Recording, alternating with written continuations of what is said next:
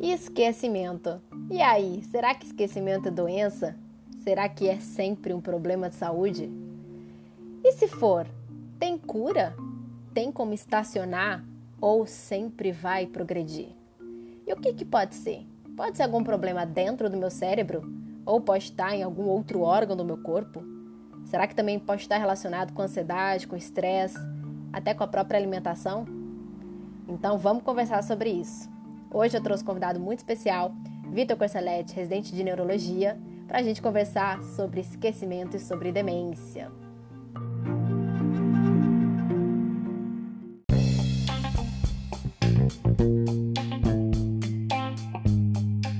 Eu sou Maite Dadal, sou médica de família e comunidade e você está escutando o podcast Pílulas de Saúde. Boa noite. Então, estamos começando mais um episódio do Pílulas de Saúde. Eu estou com um convidado muito especial, que é o Vitor. Você pode se apresentar, por favor? Oi, Maite, boa noite. Muito obrigado pelo convite. Hoje aqui estou muito feliz. Meu nome é Vitor, sou médico residente em neurologia. E hoje espero passar um pouco do que a gente aprendeu até então à população. Então, maravilha. O tema do nosso, da nossa discussão é sobre esquecimento, sobre demência. É, a gente compartilha um pouco da experiência, né, Vitor? Como eu disse para vocês, está na parte da neuro, então fazendo né, o diagnóstico das demências, fazendo o tratamento. E eu trabalho muito com paciente domiciliado, acamado, é, que já está em cuidados paliativos, né? Aquela fase mais terminal da demência. E aí, eu queria tirar uma dúvida aí com você, que muitas pessoas perguntam: todo esquecimento é demência? Como que vocês fazem? Como que é para os ouvintes também que né, ficam super preocupados com o fato de estarem esquecendo alguma coisa? Poxa, essa é uma das queixas mais frequentes em ambulatório. É um negócio que a gente fica preocupado desde os 20 anos Ai, meu Deus do céu, tô muito esquecida, tô muito esquecida, tô muito esquecido, tô com a cabeça na, nas nuvens. Até quando a gente vai envelhecendo e percebe, ah, ele tá caduco, deve ser coisa da velhice. Sabe? Já ouviu falar? Oh. Seu pai, sua mãe. Pois é, é. Isso é muito comum.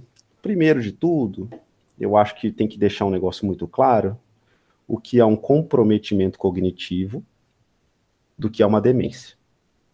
Sucesso. Isso já são doenças.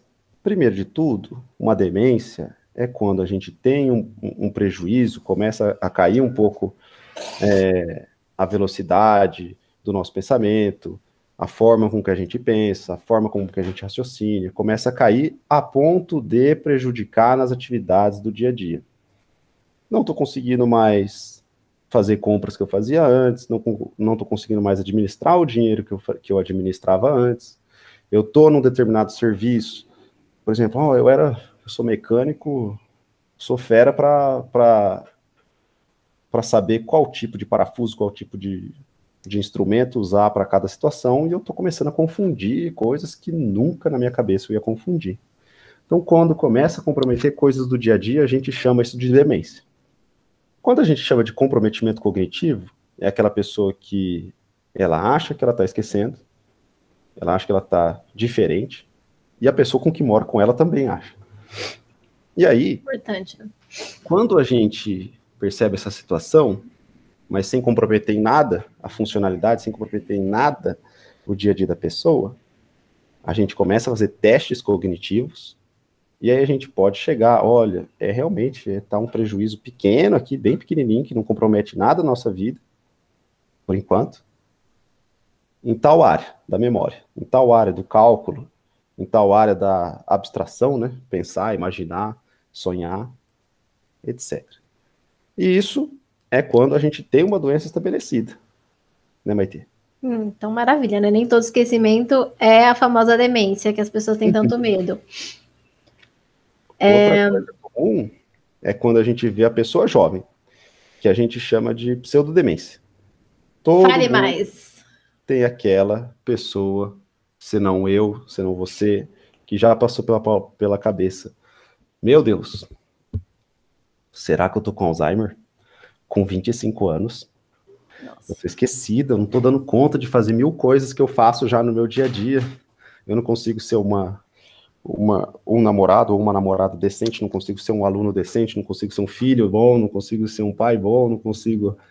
Porque toda hora tem alguma coisa para eu fazer, sabe? Toda hora tem alguma coisa.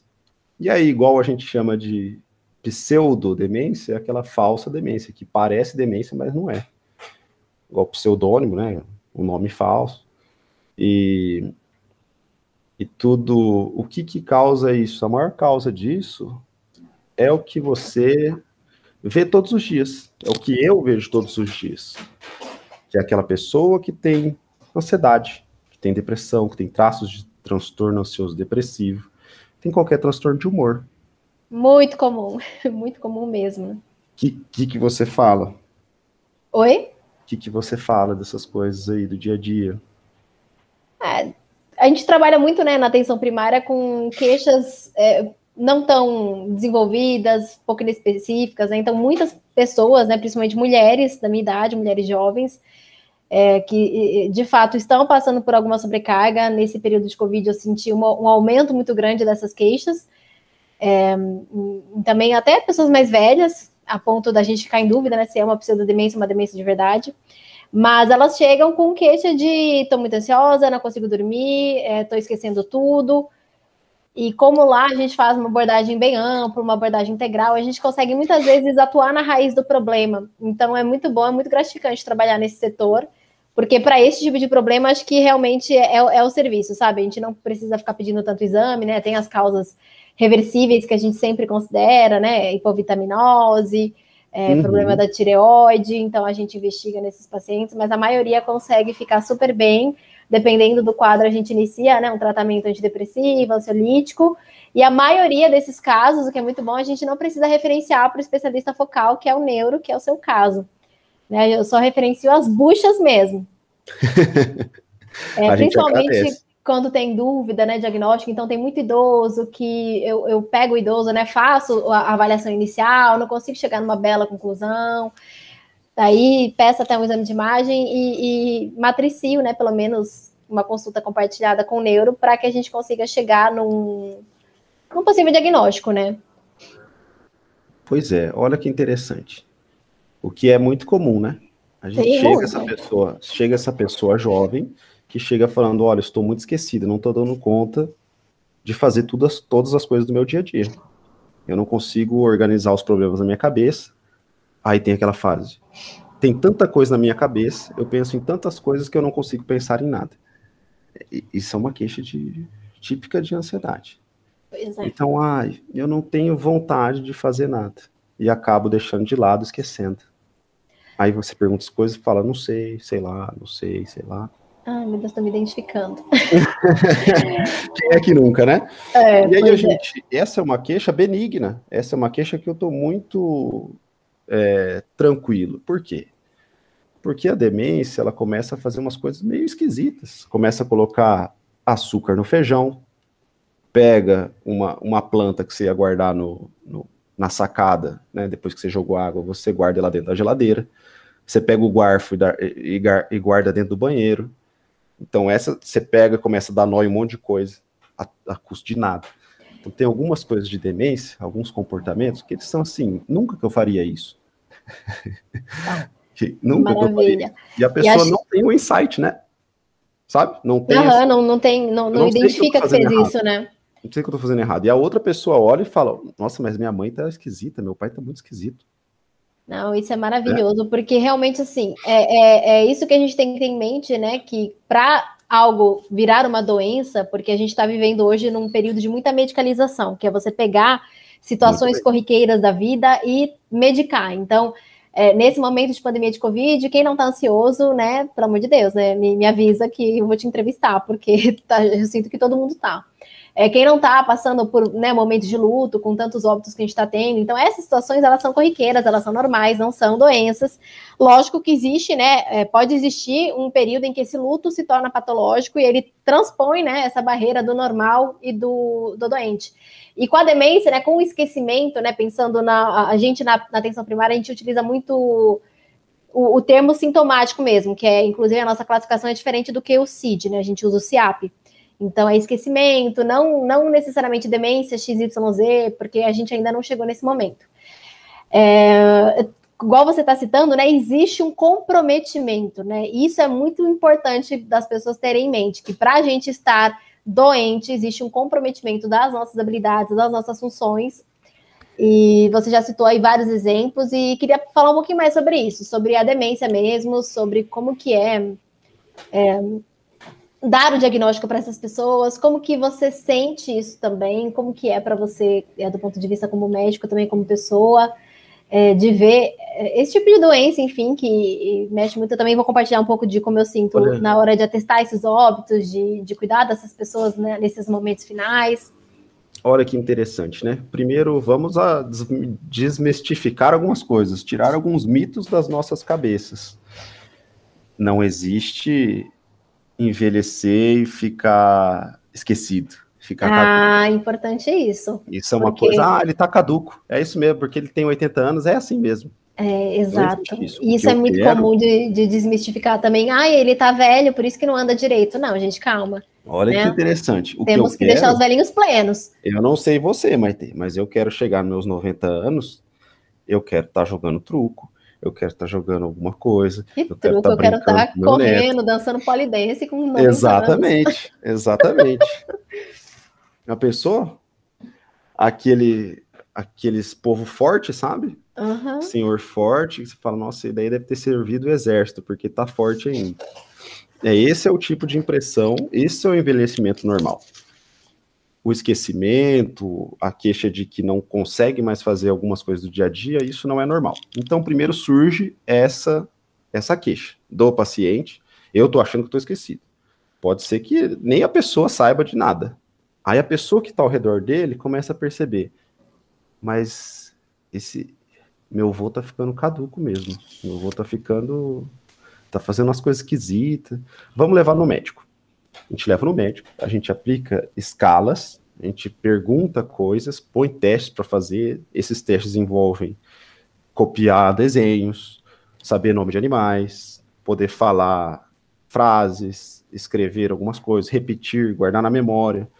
E a gente vai fazendo vários cálculos e, e até que a gente chega numa pontuação que por meio de uma, duas, três escalas que a gente usa mais, mais comumente, que é o mini mental, que você já deve ter, que os médicos em geral já devem ter ouvido falar.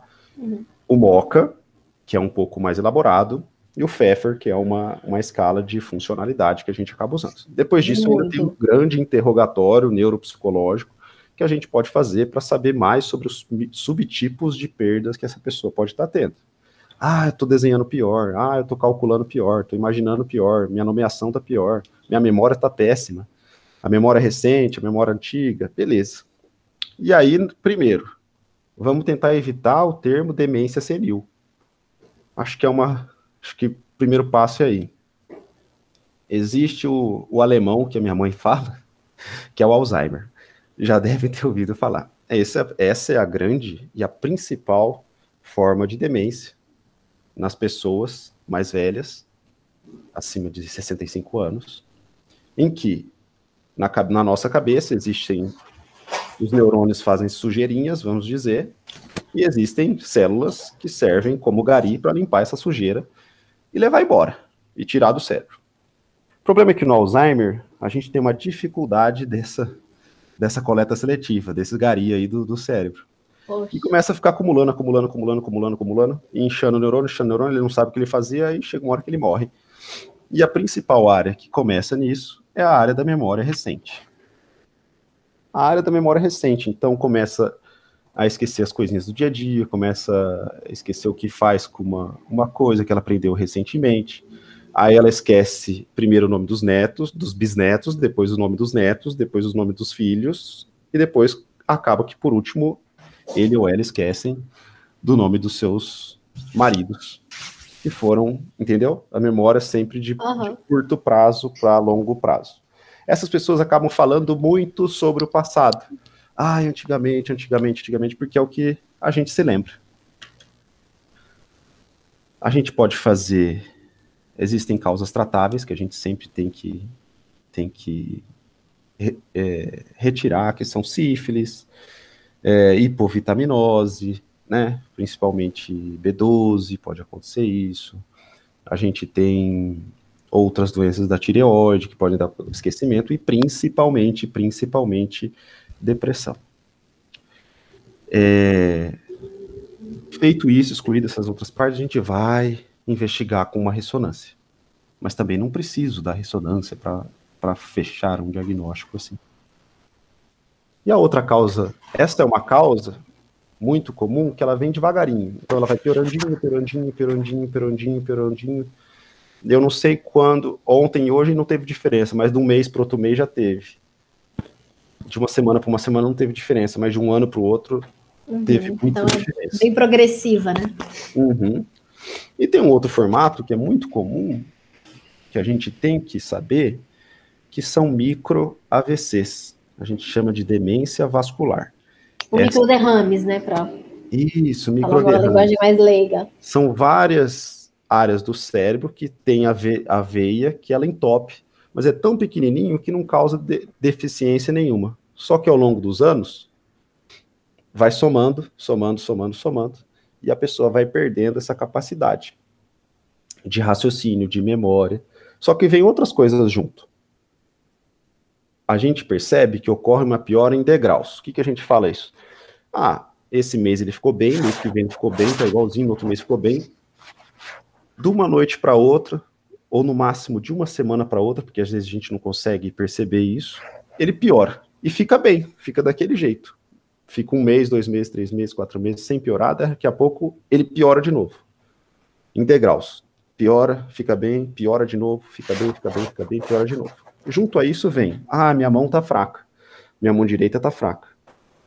De repente, ah, agora minha perna que tá meio fraca. Agora minha boca tá um pouquinho mais torta. E assim vai. Esse é um tipo de demência vascular, que ocorre por quê? Por Hipertensão não tratada no longo prazo. Pressão alta que eu não tratei para longo prazo. É igual é igual o que eu brinco com a, a artéria, né? Que é a, aquilo, a veia que leva sangue para o nosso cérebro, vamos dizer. Ela é elástica. Ela é igual a borracha. Quando a gente tem uma pressão muito alta, essa borracha estica muito e volta muito, estica muito e volta muito. Por anos fazendo isso, essa borracha ela fica toda esgarçada, fica toda ressecada fica toda dura, não dá mais conta. E aí é. ela vai danificando ao longo do tempo. Se eu tenho uma pressão baixa, é ótimo. Se eu tenho uma pressão alta, é horrível. Por muitos anos.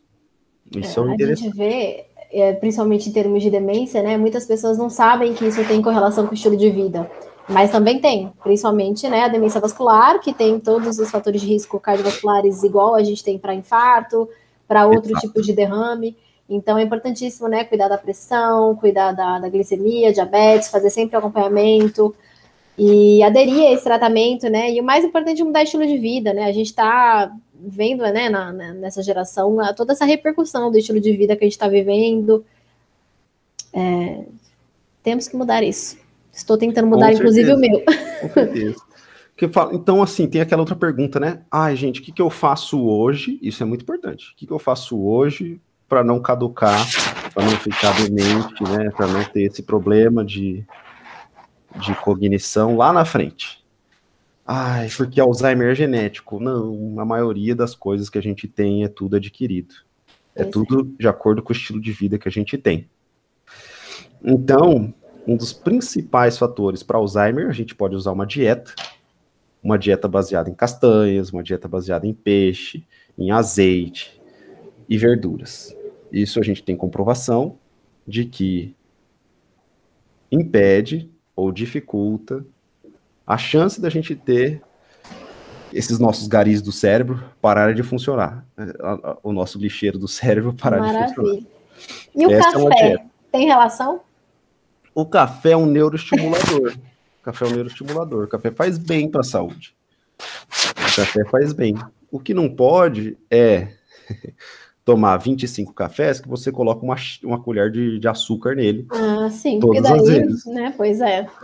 Porque aí no final você vai ter tomado 25 colheres de açúcar em um dia. E a gente gosta, a gente sabe que o brasileiro gosta do café docinho. Pois é. E, e, e açúcar, isso né? é um problema, isso é um problema muito grande. Porque diabetes causa demência, colesterol alto causa demência, obesidade causa demência, lá no, lá no futuro. Então é sempre o estilo de vida. A prevenção é atualmente o maior remédio que a gente pode ter para ter um cérebro saudável com 80 anos. É, mas as pessoas não valorizam. A gente vive numa sociedade muito imediatista. E digo isso assim, porque eu trabalho diretamente com essa prevenção. e é complicado, porque, enfim, é difícil você virar para um jovem que está se sentindo bem. É, na medicina de família é muito comum, né? A mulher vai, enfim, para uma consulta de planejamento familiar. Ou às vezes chega com uma dor de garganta, já sai com um planejamento familiar, a gente já faz todas as orientações preventivas, já vê a história da família, vê que tem aí bastante história de evento cardiovascular, paciente obesa, já tenta orientar, mas é muito difícil as pessoas levarem em consideração é, é, o esforço do hoje, né, para ter a recompensa depois. Então, acho que isso é muito comum em quem já conviveu com esse tipo de, de problema de saúde, né? Eu já tive vários é, parentes, enfim, que tiveram demência ou que também tiveram é, doença neoplásica. Então, eu me preocupo muito comigo porque eu já vivi de perto, né?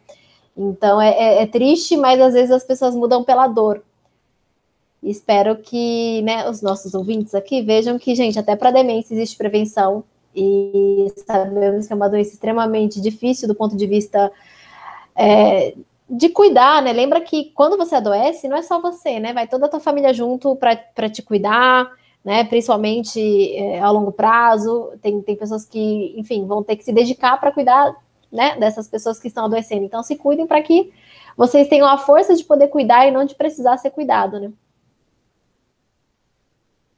Vitor, eu queria que Exatamente. você falasse um pouquinho dos outros tipos de demência também, mas só uma pincelada mesmo, que a gente já falou dos principais.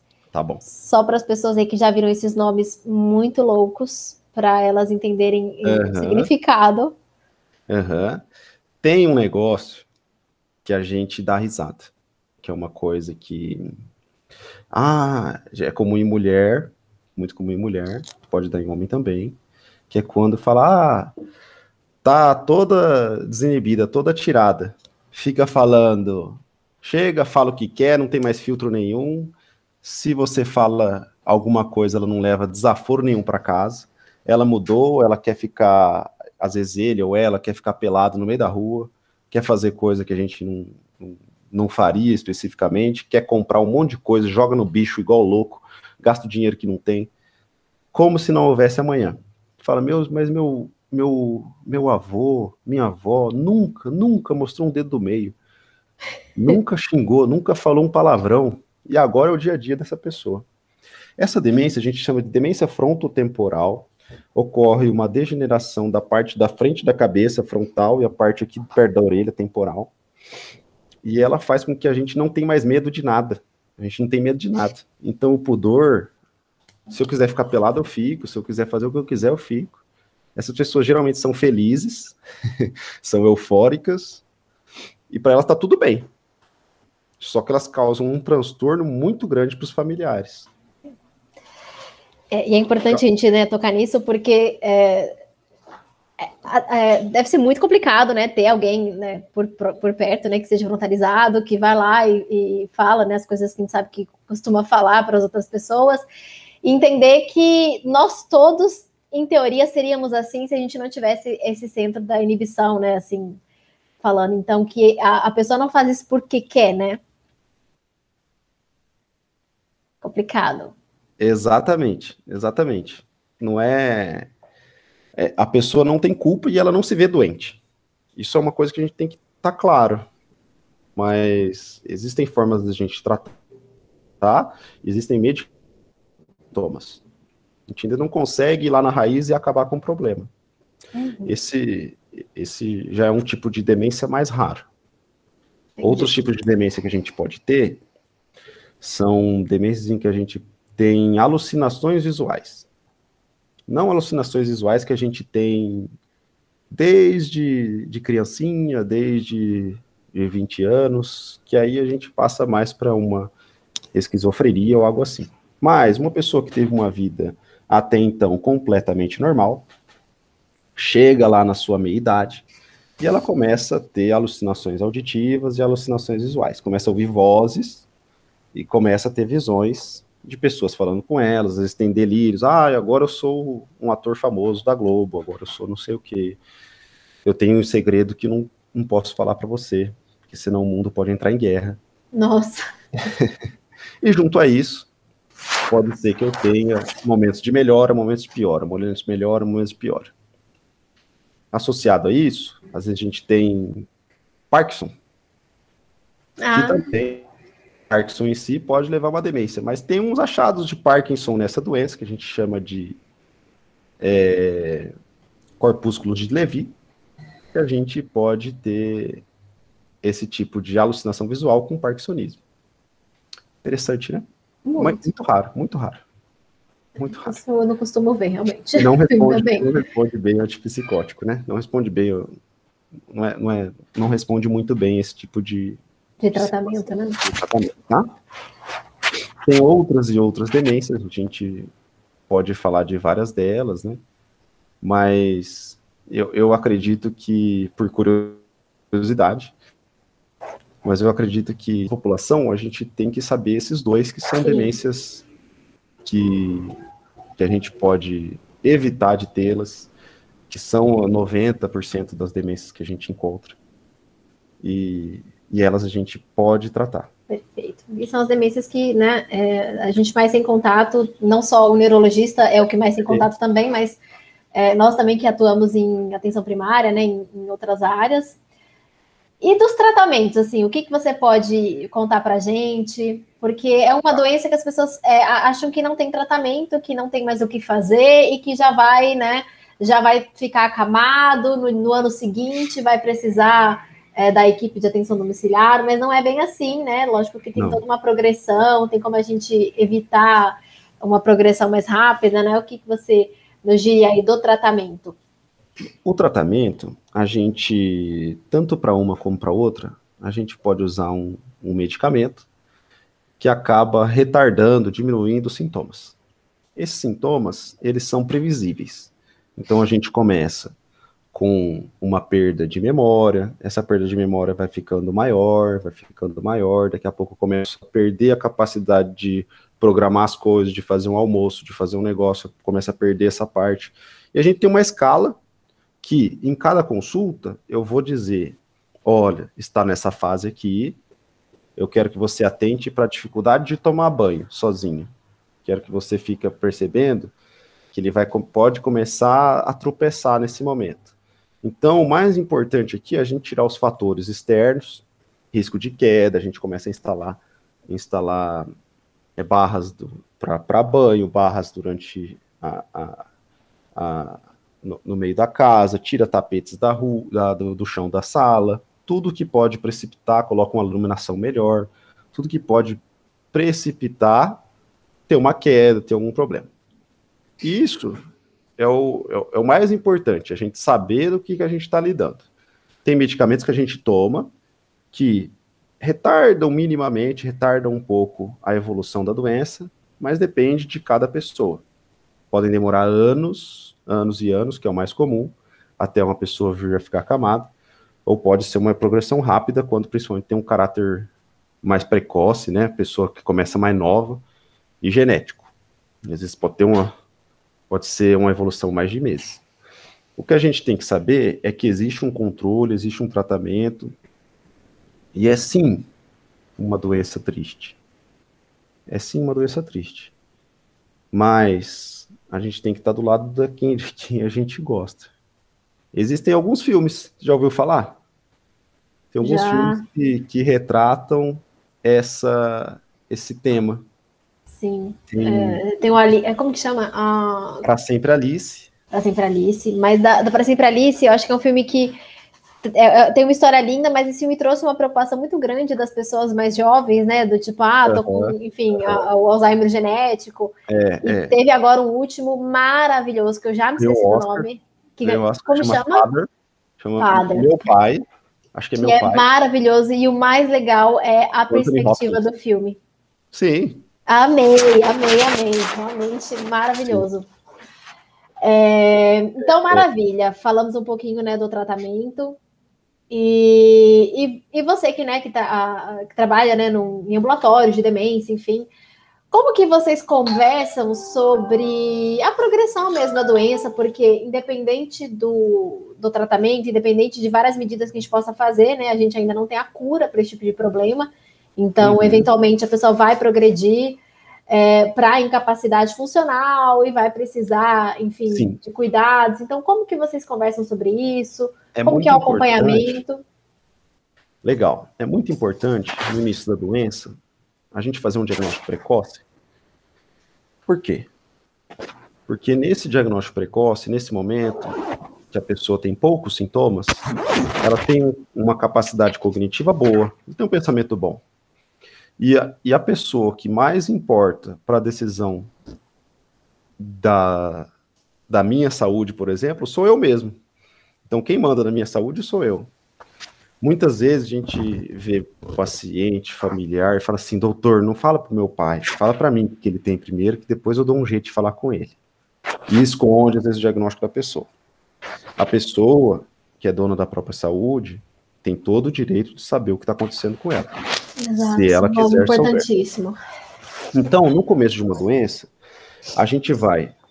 É muito difícil isso, porque é um diagnóstico que é pesado, ele tem um nome igual ao câncer, tem um nome pesadíssimo, que ele traz, às vezes, mais um fardo tão grande do que a própria doença em si.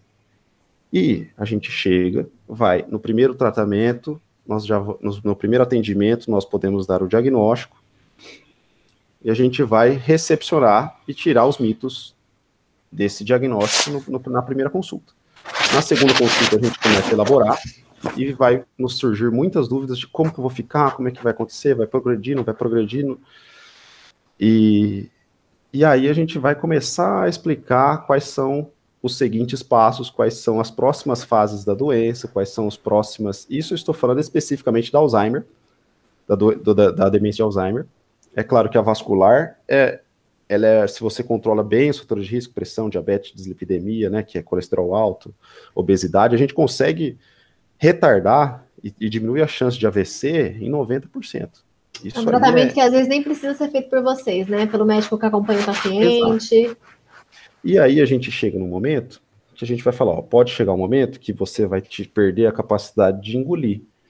Nesse momento, você gostaria de ser nutrido, por exemplo, por uma sonda nasointeral, ser nutrido, por exemplo, por uma gastrostomia, que é uma pequena cirurgia que coloca aqui no, no estômago. Nesse momento, você gostaria de de ficar de fralda? Como é que é a sua percepção dessa situação? E, e tem pessoas que, que querem, tem às vezes um, um, um, um sentimento religioso em cima do, da, da doença, ou tem uma percepção que gostaria de ser sempre cuidado, de ser sempre tranquila, essa é a opinião da pessoa, essa vai ser a, a opinião dela e a mais importante, e não a do meu filho, do meu marido, do meu marido, da minha mulher. São as diretivas ah, antecipadas de vontade. Né? Perfeito. E a gente tem que sempre representar. Olha, para mim, ser cuidado é, de fralda por alguém é pior que a morte. Tem gente que às vezes fala isso. Sabe? Isso é, é, é, é, é muito importante. Eu acho que é uma das. E, e, e por isso que a gente deve sempre perguntar pro paciente. Sim. E não para o filho, para a mãe, para o pai, que tem outra percepção e não quer perder aquele ente querido não quer falar, nossa, mas meu pai, tô perdendo meu pai. Nunca deixará de existir. Então, Lembrei de outro filme, viu? Lembrei de outro qual, filme. Qual? Tem um que chama Coco. Que é Coco? Ah! É uma animação. Deixa eu pesquisar aqui. É... é... A vida a vida na morte, como é que era mesmo? Meu Deus, eu tô, eu sei qual que é. É do mexicaninho, a é? Vida, viva, a, a vida é uma festa. Viva a vida é uma festa. Ai, gente, Coco é o nome da avó dele. Maravilhoso. Maravilhoso. Maravilhoso. É... E olha só que interessante, né? Que a gente pensa assim, ah, a gente tem falado muito, né, de cuidados coletivos, que é uma das paixões da minha vida, de cuidar dos pacientes e trazer que é um, tema é, um conforto, né? Exato. É um é, tema, em assim, vez de, né? São doenças especial. que assim são doenças que já ameaçam a vida, que não tem mais como a gente fazer uma terapia modificadora da doença. E no caso de um diagnóstico de demência, né, a gente pensa numa é, é, em dois triângulos que vão dar um retângulo. Então, cuidado paliativo já se inicia no diagnóstico, ele vai né, aumentando até chegar no fim e ser só o cuidado paliativo, assim como a terapia modificadora da doença, ela inicia né, com uma, uma força boa e vai reduzindo, né? Até então, porque tem efeitos colaterais a terapia, né? Com certeza. Terapia às vezes né? dá muito catarro, pode dar diarreia, o coração pode bater mais fraquinho. É, tem, tem, tem algumas coisas que, que pioram e a gente vai moldando, sabe? Sim. É, tem muitos casos que eu já acompanho e a gente opta, né, por efeitos adversos em tirar a terapia modificadora da doença, tirar os medicamentos antiparkinsonianos e uhum. tirar e, e, oferecer as medidas de conforto para o paciente, porque já é um paciente que já está acamado, já não tem mais prognóstico é, de, é, de reversão do quadro clínico. Então veja como é importante que acho que esse assunto, igual você falou, todo médico deveria saber, tem que, né, é, tem pauta, assim, eu tive pouco contato com esse assunto antes da residência, então, você como uhum. neuro, né, é muito importante já trazer a diretivas antecipadas de vontade, já trazer alguns, algumas informações em relação a isso durante o atendimento, né, durante o diagnóstico, o tratamento, para que esse paciente, quando ele chegue, né, para um momento em que, né, ele, enfim, não, não vai mais poder tomar as próprias decisões, caso seja, né, esse tipo de progressão, uhum. já tem algumas coisas estruturadas, né, conforme a vontade desse paciente.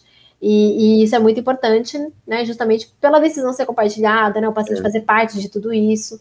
Porque a gente acha que isso nunca vai acontecer com a gente. Então a gente não fala com nossos familiares.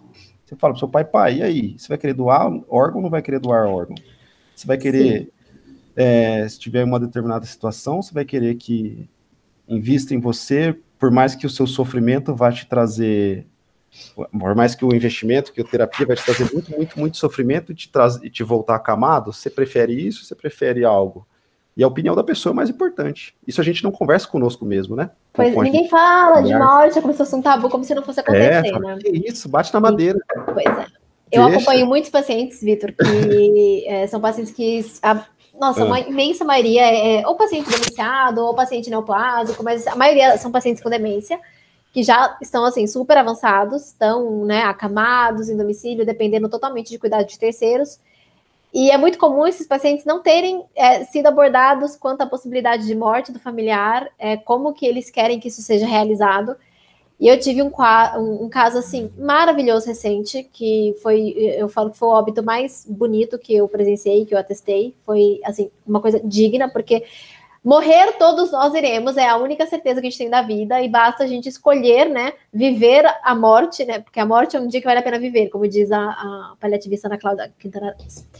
Então, essa paciente, enfim, tinha o Alzheimer e acabou evoluindo com algumas complicações infecciosas, tentamos por conta de escara, tentamos medicar, mas por fim a paciente já entrou no processo ativo de morte e eu conversei com os familiares, foi uma coisa muito bonita, né, a nossa equipe, eu trabalho com uma equipe fenomenal, e, enfim, na, naquela mesma semana, a paciente evoluiu óbito dentro de casa. E quando eu fui ver e atestar, a família estava conformada, porque a equipe inteira já estava entrando em contato, já estava conversando com essa família sobre isso. Então foi muito especial eu poder ter feito parte da, desse ciclo, né? Que eh, morrer não precisa ser. É extremamente doloroso, é um processo com certeza muito doloroso, mas ele não precisa ser tão ruim né? Se a gente entender o que está acontecendo, aceitar, é, manter a nossa espiritualidade, né? Cada, cada, enfim, a gente sabe que é algo que ajuda muito nesses momentos. Então, eu gosto muito de trabalhar com isso e tem muitos pacientes que eu tenho trabalhado é, essa percepção do que, que pode acontecer com o seu pai, com a sua mãe. Você acha que vai voltar a andar, que vai voltar a falar? Se morrer, como que você vai se sentir? Como que você gostaria? Então, é muito importante, né, falar sobre isso gente tem que tirar esse tabu. Com certeza. Dentro do hospital, quando a gente trabalha com situações graves em neurologia, esse é o meu discurso do dia a dia.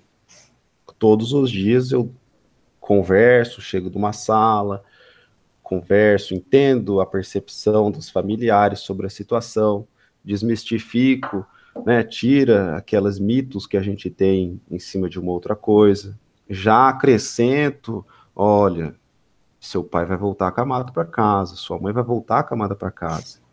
O período já foi de tal tratamento que a gente conseguiria reverter, aconteceu, essa cirurgia é gravíssima, a gente conseguiu tirar ele de risco de óbito, risco de morte, mas a gente não conseguiu tirar, às vezes, a, não vou te devolver o seu pai da forma como ele chegou. Um dia atrás, como ele chegou, por exemplo. Ele, ele estava andando. E ele vai voltar é a acabar. Incrível isso, realmente. E a gente fala, nossa, mas foi de uma hora para outra, não sei o quê. A gente, na verdade, é. as coisas acontecem pelas nossas escolhas, na grande maioria das vezes. Então eu sei que o tipo de vida que eu tenho hoje, eu vou pagar daqui a um tempo. então tem que mudar, hein, Vitor? Então a gente tem que mudar. A vida do. do pois é, é. presidente. Eu também Não tô, é verdade? gente. Estou, é, porque às vezes eu falo, gente, eu sou uma farsa. Cadê o meu, minha, uhum. minha atividade física, minha alimentação saudável? Então, de fato. Se assim, a gente conseguisse ter acesso à conta que eu vou ter que pagar daqui a uns anos, eu tava igual a qual é da blogueira lá, Pugliese, eu tava lindo, maravilhoso, ah, cheio de, de, de, de, gominho no abdômen. Depende, porque o excesso também, né? Enfim. É, exatamente. Mas, mas é... pelo menos duas vezes na semana eu tava indo, né? Três Sim, vezes mas na isso seria interessante, né? Se a gente pudesse ver a conta do futuro. É. E tem muitos pacientes que eu acompanho também, que estão acamados uhum. e tomam uma medicação só para controle da PA, tá controlado. E eu fico muito feliz. E um dia Ótimo. eu peguei e fiz uma, uma, uma, comparação né, de um paciente que tomava 25 remédios e um que tomava um. E assim, a escolha qual futuro você quer. Porque isso está nas suas mãos. E acho que um, do, um, dos intuitos que eu tenho com esse podcast é de praticar a educação em saúde, né? Para as pessoas é. verem o quanto a saúde e o futuro e a doença está tudo na mão das pessoas. É né? A, a, nossa vida é um reflexo das nossas escolhas. E a gente pensa assim, eu vejo muitas pessoas, ah, eu, eu enfim, tenho pressão alta. Tá, mas você pode não ter mais se você pode. mudar o estilo de vida, se você mudar a alimentação, se você se cuidar, controlar uhum. o estresse. Enfim, a gente precisa se priorizar. E eu vejo assim, em contrapartida, eu acho que a pandemia trouxe um pouco mais de o olhar né, para o autocuidado. Para a saúde. Para a saúde. As pessoas aprenderam que tem fome de arte, tem fome de cultura, é. tem fome de lazer. Saudades, né, gente? Meu Deus. A gente não. Enfim. É, é igual. A gente tá falando muito de filme hoje, né? É igual o filme do Matrix, que você me falou agora do remédio. Tem uma cena que ele estica os dois braços e decide: escolhe uma pílula, escolhe a outra pílula. Você pode, para o seu próximo futuro, qual pílula você quer, você quer ter? A as 26 pílulas ou uma. Pois é. Não é verdade? É, tem uma foto que hum. é, um, é um meme, não sei se você vai lembrar, acho que o pessoal que estiver ouvindo também, mas é uma fila, tendo uma fila vazia e uma fila cheia. E tava ah, remédio que cura não sei o que e mudança de estilo de vida. E ninguém na fila da mudança de estilo de vida e todo mundo né, esperando o milagre do remédio. Uhum. Que nem para isso vai adiantar. Não adianta você tomar um monte de remédio e, e não vai prevenir uma demência, não vai não prevenir vai. que você fique na cama. Ômega mas... 3, pode esquecer, vitamina não sei o que, pode pois é. esquecer. É. Mas porque... você que está nos ouvindo, independente da idade que tenha, saiba que agora é hora. Exatamente. É porque não é o remédio que tem que trabalhar para você. É. é difícil isso, mas eu tenho que trabalhar para ganhar dinheiro. Eu também tenho que trabalhar para ter saúde. Não é fácil. Saúde é. também custa caro. Mas o que mais custa é isso, né? A nossa dedicação, o nosso tempo. Nossa. Uhum. Mais algo que você queira compartilhar? Ah, por hoje acho que é só, né, Maite? Ah, por hoje? Então quer dizer que teremos outros podcasts? Opa, Eba! Então comentem quiser. o que vocês querem saber da parte neurológica que esse time aí de neuros maravilhosos do Neurocode que eu vou marcar é, para vocês seguirem. É, são muito queridos e são aqui parceiros. Então, Vitor, muito, muito obrigada pela sua participação. Espero que você tenha gostado de participar. As pessoas com certeza vão gostar. Então, vocês podem mandar as suas críticas, comentários, enfim, para pilasdesaude.podcast.gmail.com. Pode seguir o Vitor no arroba neurocode, neurocode. Isso, neurocode. E eu vou deixar meu nome escrito, porque meu nome é árabe, não adianta falar que ninguém vai entender. É chique, né? Não, é chique. Mais ou menos. Coisa chique. Mas pois é. brigadão, é. viu, Vitor? Foi um prazer, foi um prazer. Eu espero que eu seja chamado de novo. Vamos se ver. Se eu não for se, chamado se... de novo, tô brincando. Se, se vocês brincando. não curtirem esse podcast, não vai ter mais, ó. Fica a é dica. Verdade. Se vocês curtirem e derem feedback, Tenho Dó Será o primeiro de muitos. Do Neuro Vitor. Certo? Vai ter, foi um prazer, viu? Uma boa noite para você, uma boa noite a todos os nossos ouvintes e muito obrigado pela atenção hoje. Obrigada um prazer. a você. Para finalizar esse episódio, eu queria trazer um termo importante que se chama capacitismo. Você já ouviu falar? É a discriminação e o preconceito contra pessoas com deficiência. E por que, que eu estou falando sobre isso neste episódio? Porque, infelizmente, é muito comum a gente ver né, sendo utilizada a expressão fingir demência quando você está é, fingindo não se lembrar de algo. É, chamar alguém de retardado, de demente, né, de uma forma ofensiva. E lembrar que esses termos são todos capacitistas, porque de fato são preconceituosos com quem tem realmente esses problemas de saúde.